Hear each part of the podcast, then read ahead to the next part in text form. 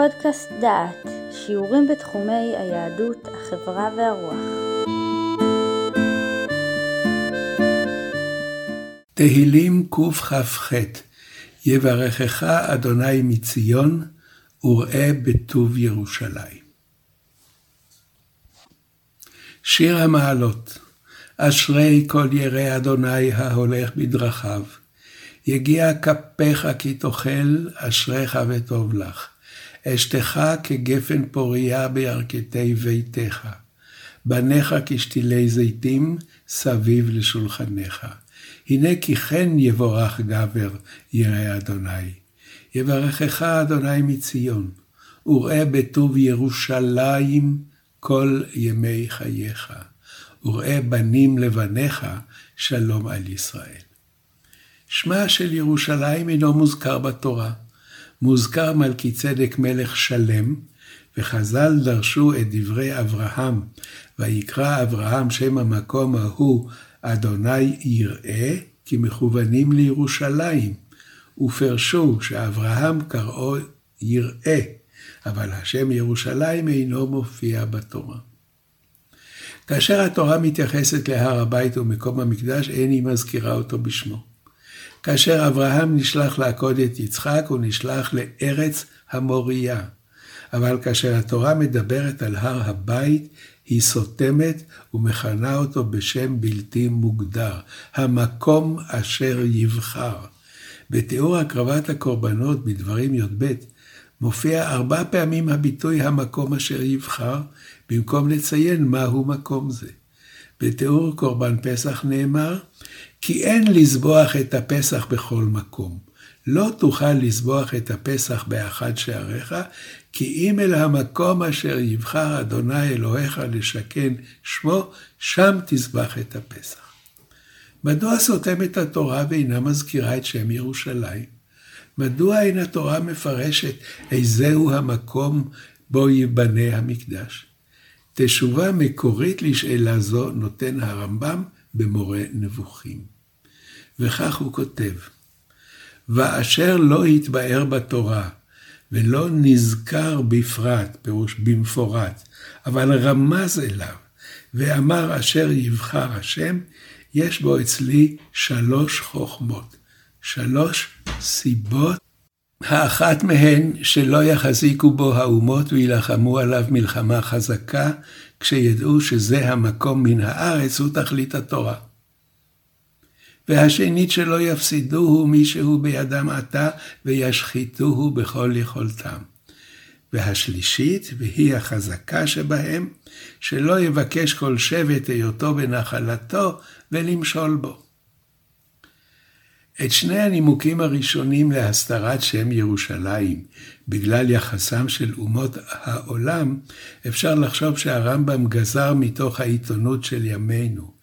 כאשר ידעו האומות שזה המקום הוא תכלית התורה, יחזיקו בו האומות וילחמו עליו מלחמה חזקה, או יפסידוהו וישחיתוהו בכל יכולתם. אנחנו פוגשים את זה, לא צריך לה, להסביר את זה יותר. בספר תהילים מוזכרת ירושלים ומוזכר הר ציון. ירושלים מתוארת כמקום השואב את כמיהתם של ישראל. כמה פנים לה לירושלים בספר תהילים. ירושלים מופיעה כדמות אנושית, אפשר לדבר אליה, אפשר להתגעגע אליה.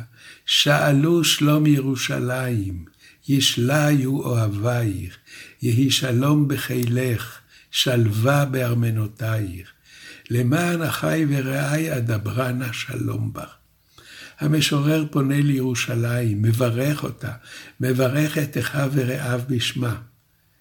המשורר גם פונה לירושלים ומבקש ממנה לשבח את האלוקים.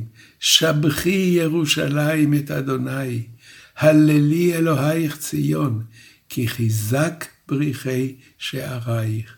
ברך בנייך בקרבך, השם גבולך שלום. במזמור קמ"ז. במקום ירושלים הנסתרת, זו שמסתירים אותה כדי שהאומות לא יבואו להורסה, ירושלים עכשיו היא בפי כל, וירושלים עצמה נקראת להודות לאלוקים, השם גבולה שלום.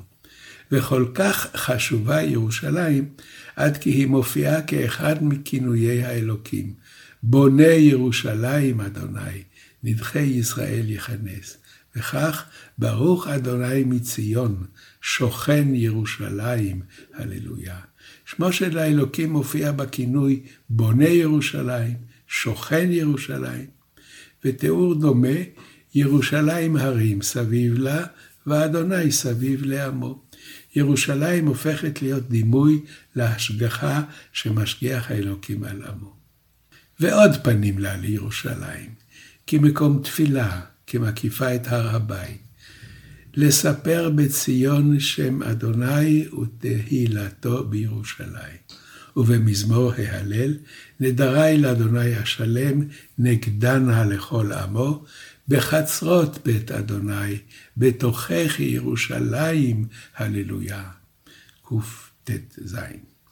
והאלוהים גומל לו לאדם. האדם מספר את תהילת האלוקים בירושלים, והאלוקים גומל לו, יברכך אדוני מציון, וראה בטוב ירושלים כל ימי חייך.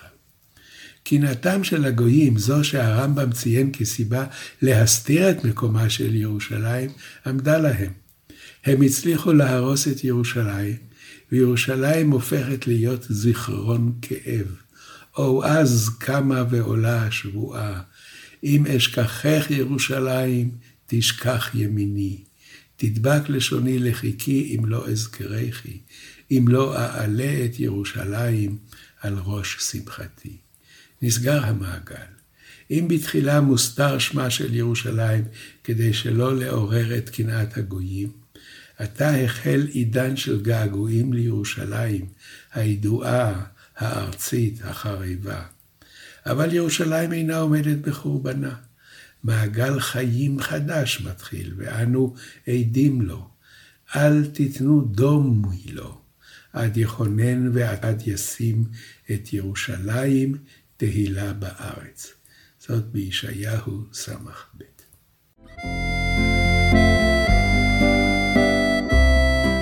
שמעתם שיעור מתוך הקורס עיונים במזמורי תהילים, מאת פרופסור יהודה אייזנברג ובהשתתפות דוקטור יהושע רוזנברג.